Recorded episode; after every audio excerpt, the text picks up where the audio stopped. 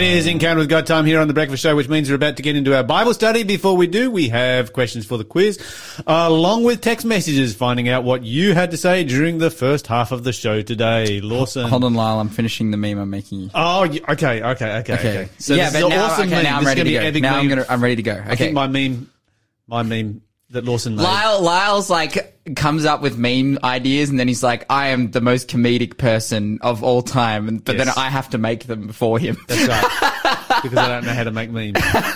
we'll put it up on the uh, we'll put it up on the Faith FM uh, um, uh, Facebook page for you, sure. so you can see uh, that we we collaborated. we collaborated. Collaborate. I'm doing air quotes right now. We can, nah, no, it was Lyle's idea. Okay, here we go. Let's have another question for the quiz. In John 13, 34, Jesus commanded us to love one another. What he really meant is for us to love one another, and this is multiple choice. A, accept those different, with different political and religious perspectives. B, only if they treat you the way that you feel you should be treated. C, unless they are annoying. D, unless you have a bad day or are tired or can't be bothered. Or E, love one another, no excuses, no exceptions, and no negotiations. Let me, let me run through that one more time. In John John, got quite a few different. in options John there. thirteen thirty four, Jesus commanded us to love one another, and what he really meant was love one another, A, except those with different political and religious views, B, only if they treat you the way you feel you should be treated, C, unless they're annoying you, D, unless you have had a bad day or are tired or can't be bothered, or E, love one another with no excuses, no exceptions, and no negotiations. 0491 064 669 is the number to call if you know the answer. If you do, you will go into the running to win our Days of Daniel board game, an incredible champion of faith that you'll be able to play with your friends, with your kids, whoever. You'll be able to learn about the story of Daniel and, and work your way through it. Absolutely. Okay, heading over to text messages. We've got this one here says once freedom of speech is gone, freedom is gone. Hmm. Like frogs in the slowly boiling pot we have been cooking for a long time. But we only noticed the last few years that let's enjoy what freedoms we still have left. And, you know, when I read that text message there, I think the majority of people are still slowly boiling in the pot. Hmm. I think the majority of people don't actually realize the legal precedents that are being created that are removing our freedom of speech. Mm. And as a result of that, we need to absolutely get out there and make the most of the freedom that we still have by sharing the gospel. Mm. You know, we can we can use that freedom to do so many different things, but it is the sharing of the gospel that is the most important part of freedom of speech that we can involve ourselves in. Okay, emotional well-being. So many people don't have a good breakfast today, and a cup of coffee is the only energy they get till hopefully morning tea. A good way to destroy your health. Absolutely. Mm. A good breakfast should keep you going till one or two in the afternoon. Mm. That's how it works for me. It might be eating a little bit later in the morning than what I do, but that's all right. Not everyone does breakfast radio. um, I have been using filtered water for 35 years, and you can really taste the difference in tap water. Mm. In all fairness, let's count our blessings to actually have water. While many, while my understanding of world end time events is pretty good, my stress level is actually in excellent condition. Reason being is that I let God take care of my problems. Mm. He never lets me down. Amen. Absolutely praise God for that. And you certainly can taste the difference between good water and bad water.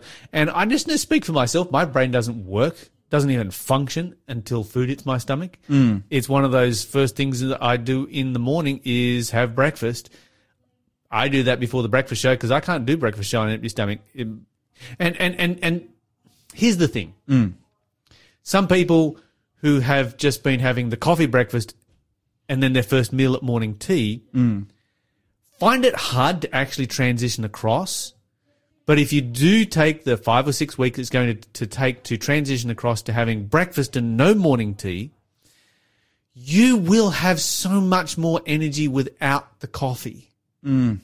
So you can true. go caffeine free and you will have so much more energy. It's just logical that working on an empty stomach is not going to give you, you're not going to have energy to do that.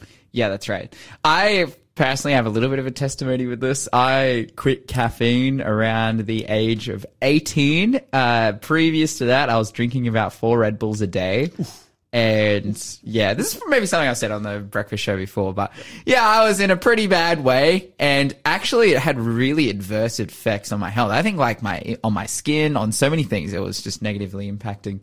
Um, but yeah, I've cut caffeine out of my life and I regularly do breakfast radio. And by regularly, I mean every day. And Yes. I get through it. Absolutely. All right, in the news, 53% of small businesses can't afford to pay pay bills. Soon only the multinational companies will remain. Part of the plan, it's working. Hmm. Yeah, we see it. It's written right there in James chapter 5, the first what, five, six verses. Anyone wants to go and read it? Global financial crisis is just outlined there in plain, simple language. All right, let's head over to our Bible study. Must be Bible study time, so let's go to First Samuel chapter 3 and uh, we're going to start reading. Let me just see where we will start reading. This is this is early on in the story of Samuel, so we probably should give a little bit of background to this. Now we're going to start reading in verse 1. First Samuel chapter three and verse one. I was like, find it here in my Bible. You know, it's it's weird sometimes. Like I have Bibles with physical pages, but I I don't really grapple onto a Bible that's this big. Our NLT Bible in the studio is just like massive, and usually I'm using my phone to get around. So, okay, First Samuel chapter three and verse one. The Bible says, "Meanwhile, the boy Samuel served the Lord by assisting Eli. Now, in those days, messages from the Lord were very rare, and visions were quite uncommon." Okay, so this is an interesting situation that has taken place in Israel because what has happened is that Eli, who is the high priest, mm-hmm. is very elderly mm-hmm. and frail, starting to go blind. You know, the kind of things that often happen, you know, probably some cataracts coming on as your old age increases. Mm. Eli has been entrusted to his care probably from around the age of three which has been delightful for him. And Eli and, and, Samuel is just, you know, he's just a great kid. Sure. And between the two of them, they're running the services of the sanctuary. Hmm. But it's not just the two of them because you also have Hophni and Phineas, who are the sons of Eli. Hmm. And Hophni and Phineas have been making the service of God stink. Hmm. You know, you look at the church leaders and the church pastors around these days who, you know, they go and get themselves involved in a great scandal and it makes Christianity just stink. And people don't want to have anything to do with it. I mean, we just look at what happened with, you know, the pedophile ring that existed in the Catholic Church here in the Newcastle Hunter region and how many people have turned away from God because of that. Yeah. Wow. And uh, that's the very definition of Hophni and Phineas right there. In today's world, there would have been a royal commission looking into what these guys were getting up to. Mm. These guys would go, you know, you, you would come to worship God. You come to the temple to worship God. You brought your sacrifice to worship God. Hophni and Phineas would be there and they'd be like, you know what? Uh, you need to give me that sacrifice because I want to eat it. Mm. And you'd be like, no, no, no, this is for the sacrifice. This is for the worship of God. And like, if you don't give it to me, I'll take it by force. Mm. You can read it there. It spells it out in, in, uh, in chapter two. And then you're a woman who comes to the temple to worship God, and then you get preyed upon by Yes. the priests. These two priests, Hophni and Phineas, were serial sexual predators. Yeah. There's no other way of describing it. And that's how they operated. So from the guys who came there, they'd steal your sacrifice.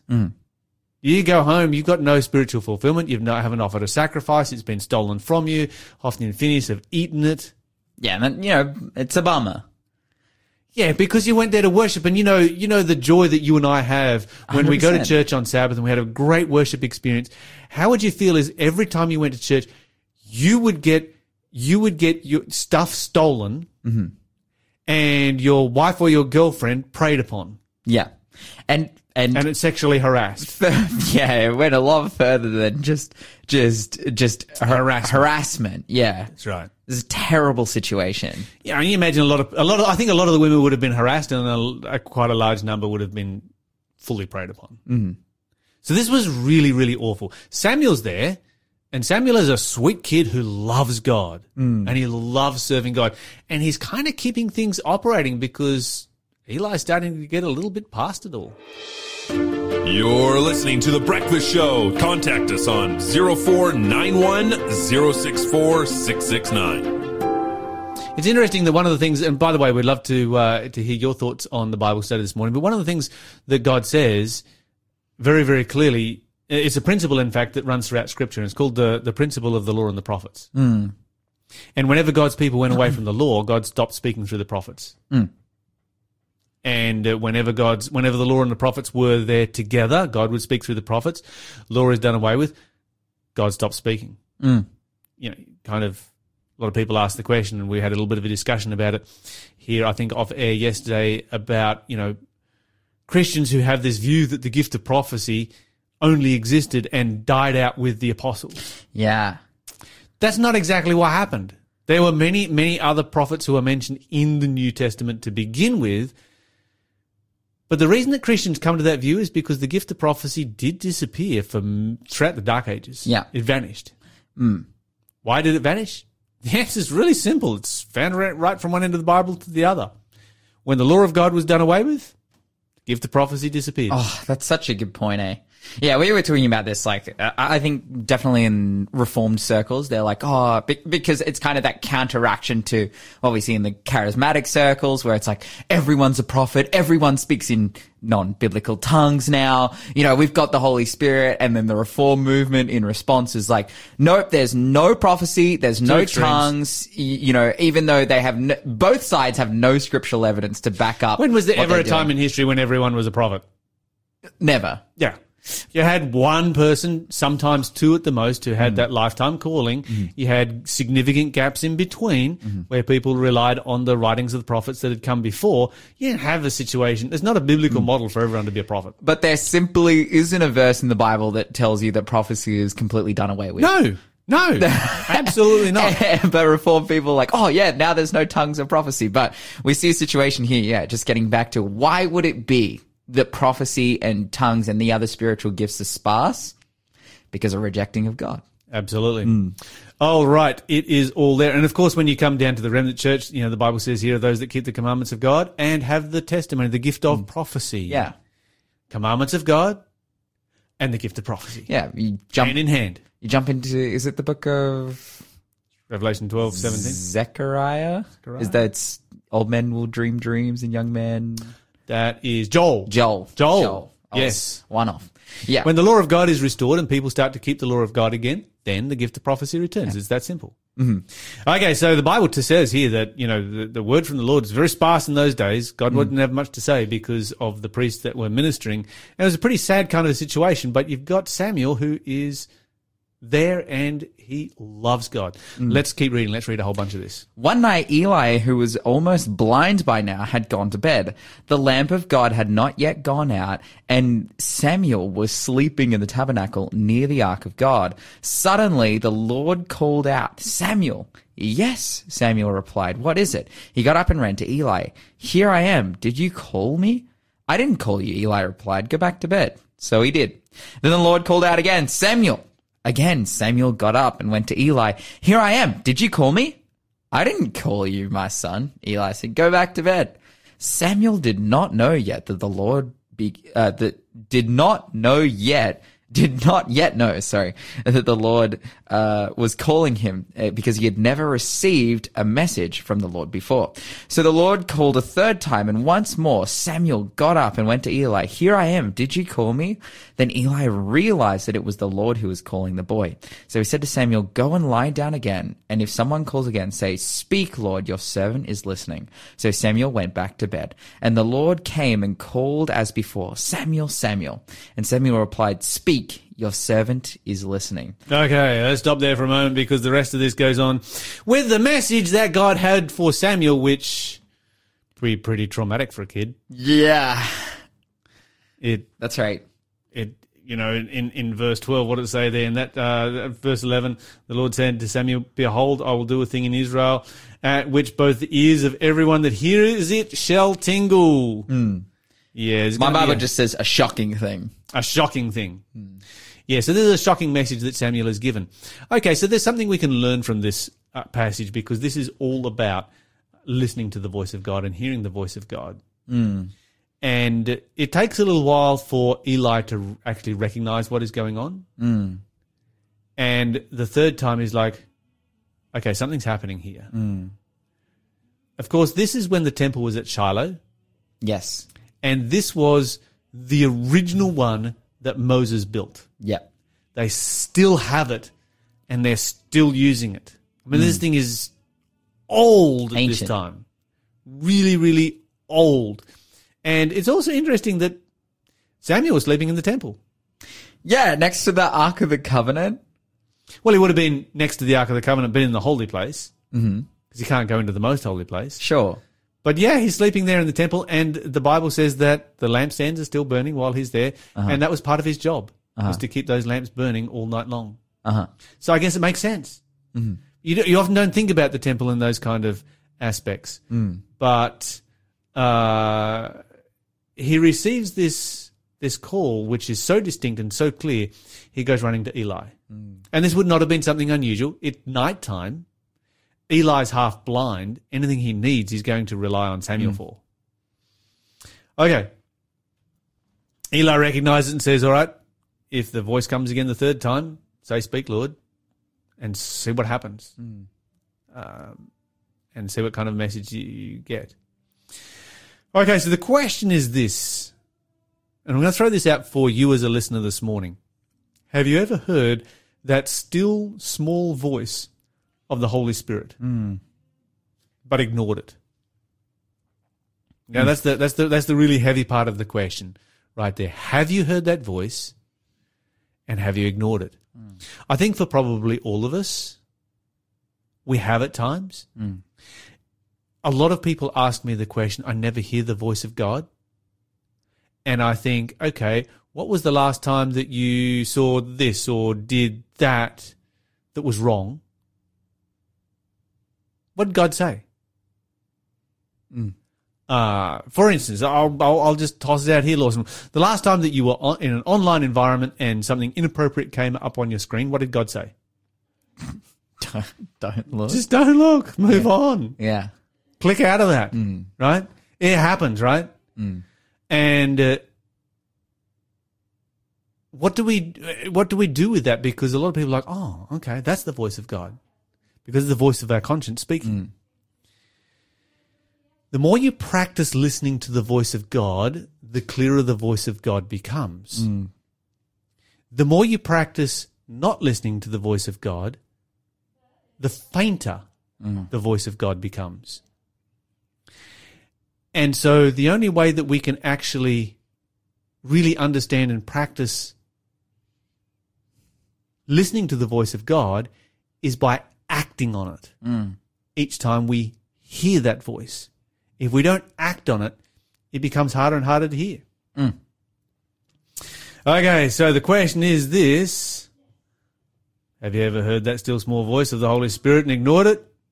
Consequently, everything went wrong, and you thought to yourself, Oh no, why didn't I listen? That's written right there in the Bible study. I think we can probably all relate to that. Yeah. Maybe you've got a story that you can share where you can relate to that. Mm. You know, maybe you've got a story you can share where you heard the still small voice of God. I was reading a great testimony recently about a guy who was flying mail during the 1930s in the United States. Mm. I mean, this is aeroplanes that are made out of wood and paper mm. with very, very basic instruments.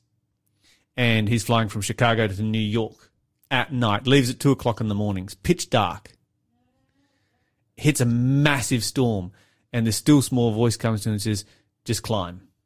Mm. And so he just climbs and climbs and climbs. And he's like, why am I climbing? At 18,000 feet, where the air is pretty thin and he has struggling to breathe and all that kind of stuff, but he was able to stay conscious. He breaks out of the cloud. Mm. And beneath him, there is nothing as far as the eye can see in the crystal clear moonlight, just cloud. Mm. And hour after hour after hour, he just flies. Mm. Just following a compass bearing, doesn't know whether that compass bearing is accurate, doesn't mm. know doesn't know how much wind drift he's getting, doesn't know how far he's being blown off course, doesn't know whether his compass is even working properly and he's flying in the opposite direction.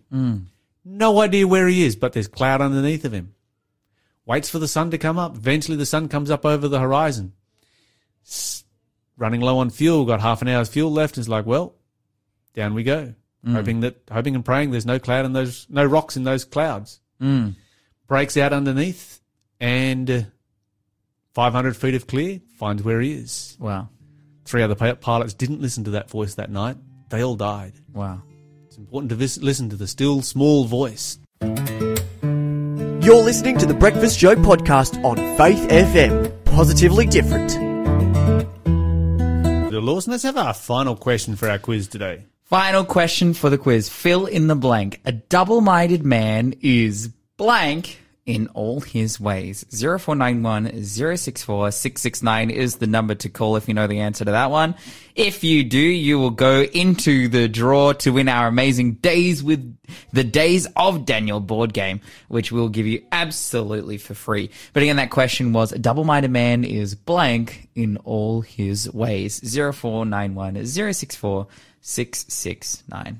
Okay, so we're going to go back to 1 Samuel chapter 3. We're going to read a few more verses here, and we're going to actually find out what does God say was the problem with Eli's sons that they were so bad. What is it? What is what does God say about this? Let's uh, pick the story up in uh, verse eleven. We said verse. We read verse eleven a moment ago, but let's read verse eleven down through. Uh, let's see here, verse 14, 11 to fourteen. 11 to 14. The Bible says, Then the Lord said to Samuel, I am about to do a shocking thing in Israel. I'm going to carry out all my threats against Eli and his family from beginning to end.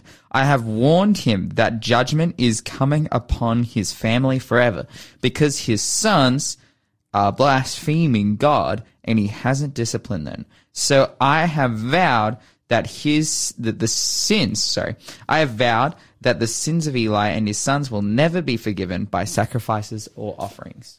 Okay, pretty, pretty, uh, pretty heavy stuff right there. It's one of the very few places in the Bible where a person's probation is closed while they're still alive. Hophni and Phineas are still alive, and God's like, "That's it. Their probation is closed. It's over for them. They they will not be saved.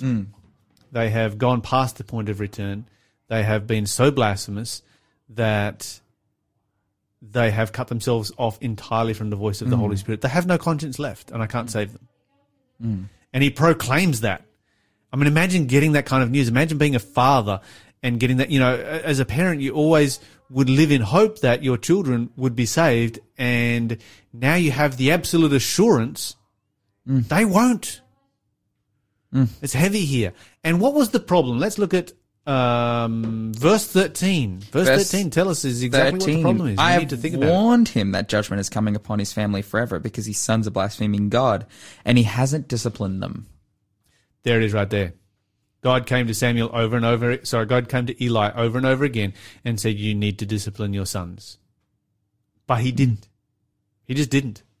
Text message coming through here says, I feel so sad that Eli was such a weak father. But even sadder is that Samuel's sons were no better and were partly responsible for the division of Israel into two, ten, into two and ten tribes. Sorry, into ten, into two, ten tribes against two. David wasn't much better. Hmm. Fathers, be faithful. The failures of Eli and Samuel and David's and others actually give us hope. God is good. Okay, so when you when you look at this passage here, there is something familiar hmm. that runs through it, and that is lack of discipline, Yeah. Lack of consequences. It begins with Eli. Eli models it to Samuel. Samuel, it seems, doesn't learn the lesson. Hmm.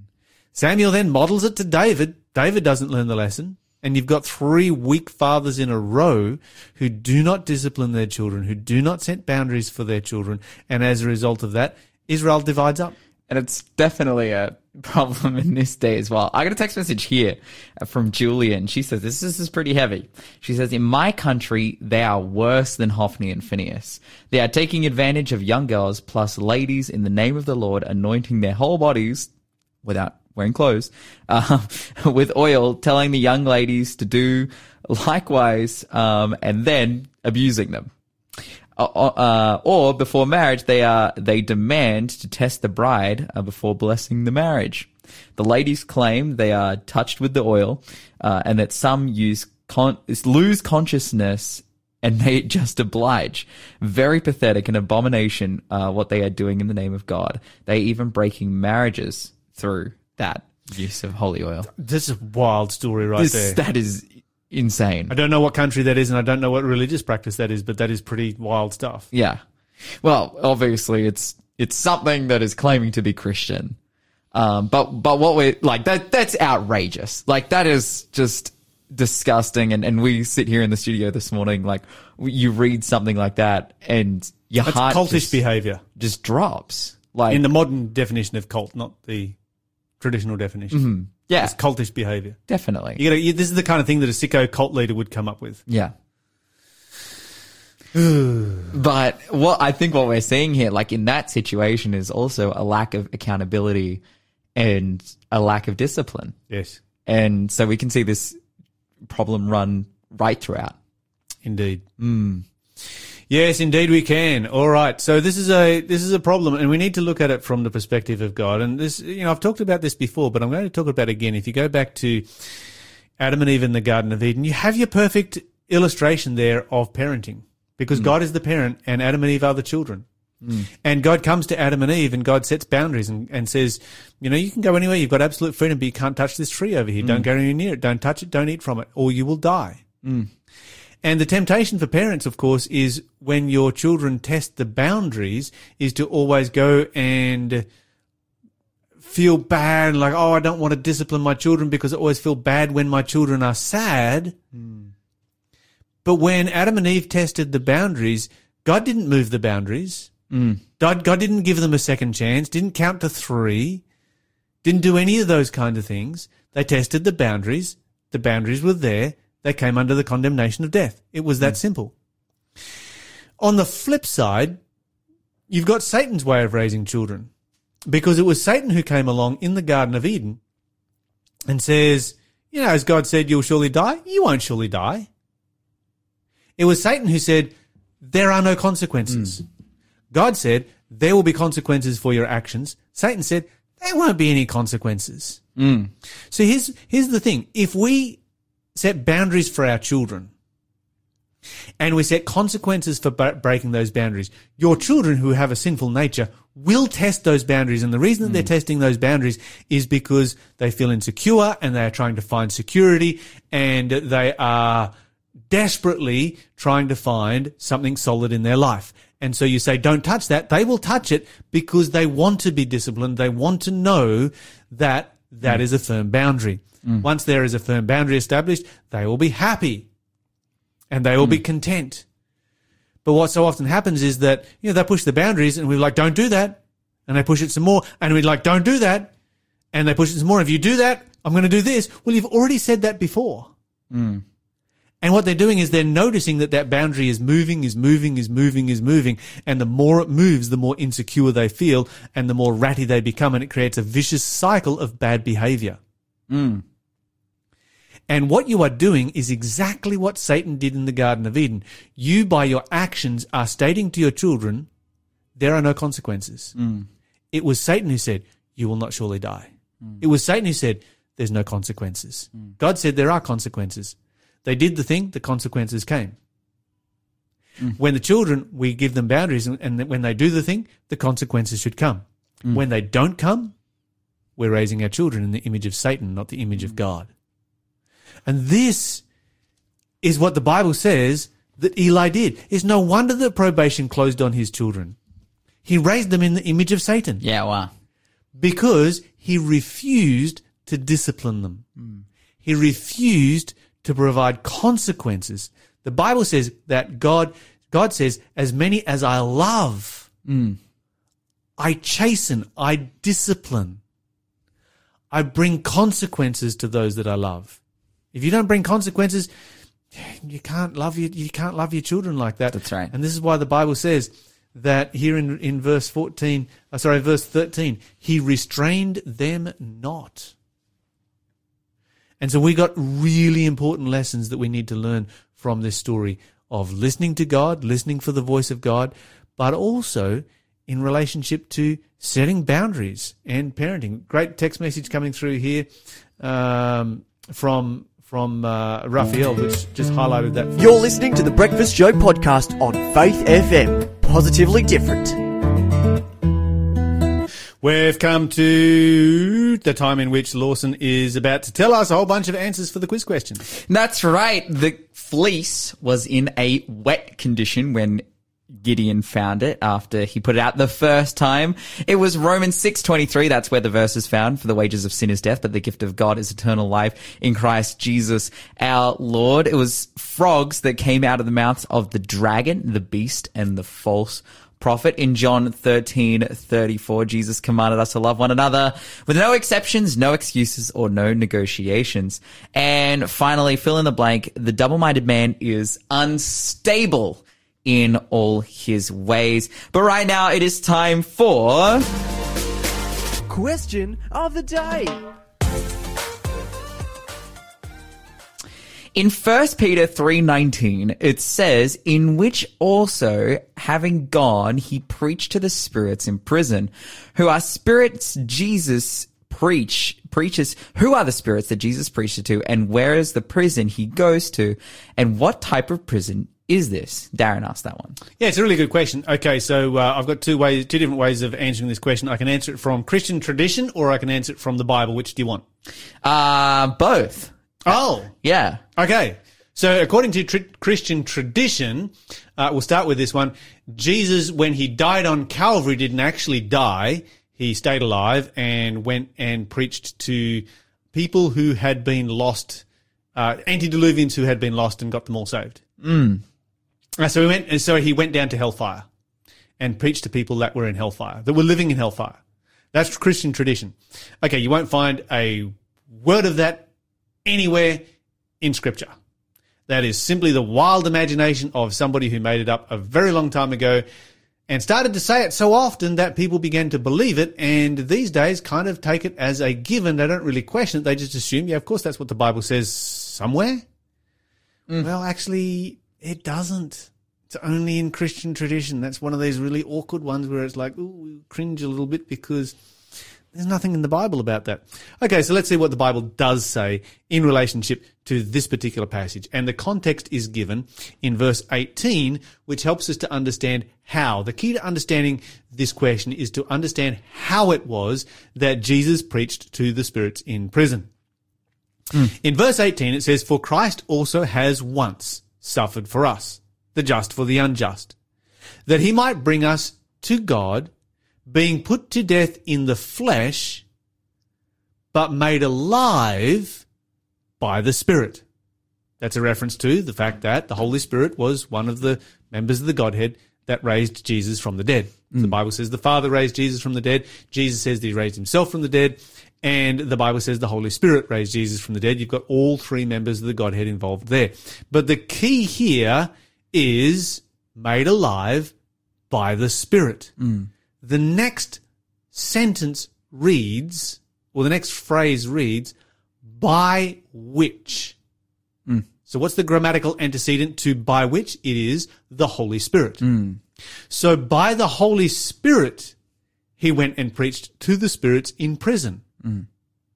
Okay, so what's this a reference to? Clearly this is not a reference to Jesus going to hellfire while he was hanging on the cross and was dead. No, this is a reference to Jesus preaching to people by the Holy Spirit. Okay. When was that? Is there any reference here to him hanging on the cross when he does this? No.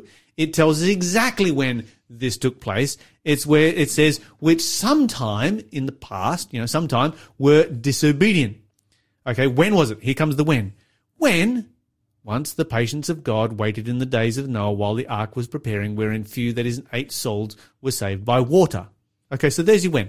So here's what we've got. We've got the means by which this happened. It was Jesus preaching by the Holy Spirit.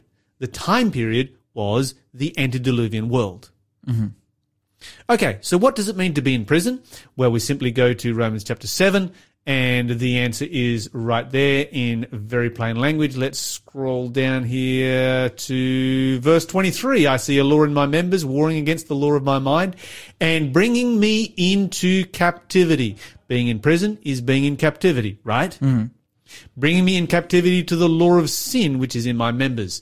So to be in captivity, to be in prison is to be in captivity to the sinful nature. Mm. to be unconverted. Yes. Simply put. Mm-hmm. All right. So here's what we've got. Jesus was preaching to antediluvians who were unconverted. That's simple. All right. When was this? The Bible says at the time of the flood. Do we have confirmation of that? Yes. In Genesis chapter 6 and verse 3, the Bible says, the Lord said, My spirit shall not always strive with man. Yet his days will be 120 years. In other words, God comes along and says, Look, I'm going to work on your hearts through the power of the Holy Spirit for 120 years, and then the flood will come. So, did Jesus preach to the antediluvians who were in captivity to sin at the time of the flood? Absolutely, he did. And that is exactly what Peter is saying. And then he goes on to say that after that, eight souls were saved in the ark. All right, there we have it. That's the answer to the question. One final text message coming through here, adding balance to what we were talking about parenting earlier. Hmm. So I think this is important. It says, in all fairness, we also know that even when parents discipline their children, it may not work. Later in life, the children might learn the hard way, hmm. hopefully. I got a text message here as well. It says, "Thanks for exploring about uh, this about Eli. I saw the exact same issue on television yesterday. I keep learning stuff I wish I had known before being a parent and how to put it into practice. I wasn't really a big boundary pusher. My son, on the other hand, saying no and explaining why is."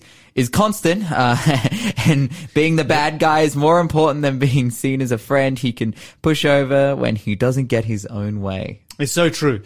And, you know, just looking at, uh, at this one here where, you know, parents can do all of the right things, mm. we've got to remember that God as a parent in a perfect universe with children, as in angels and so forth, that were sinless, mm. lost Satan and a third of the angels.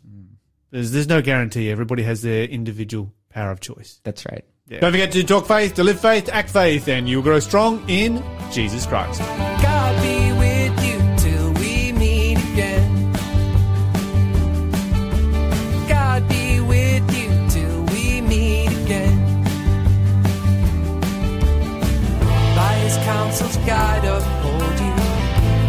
Sheep securely fold you. God be with you till we meet again. Until we meet again at Jesus' feet.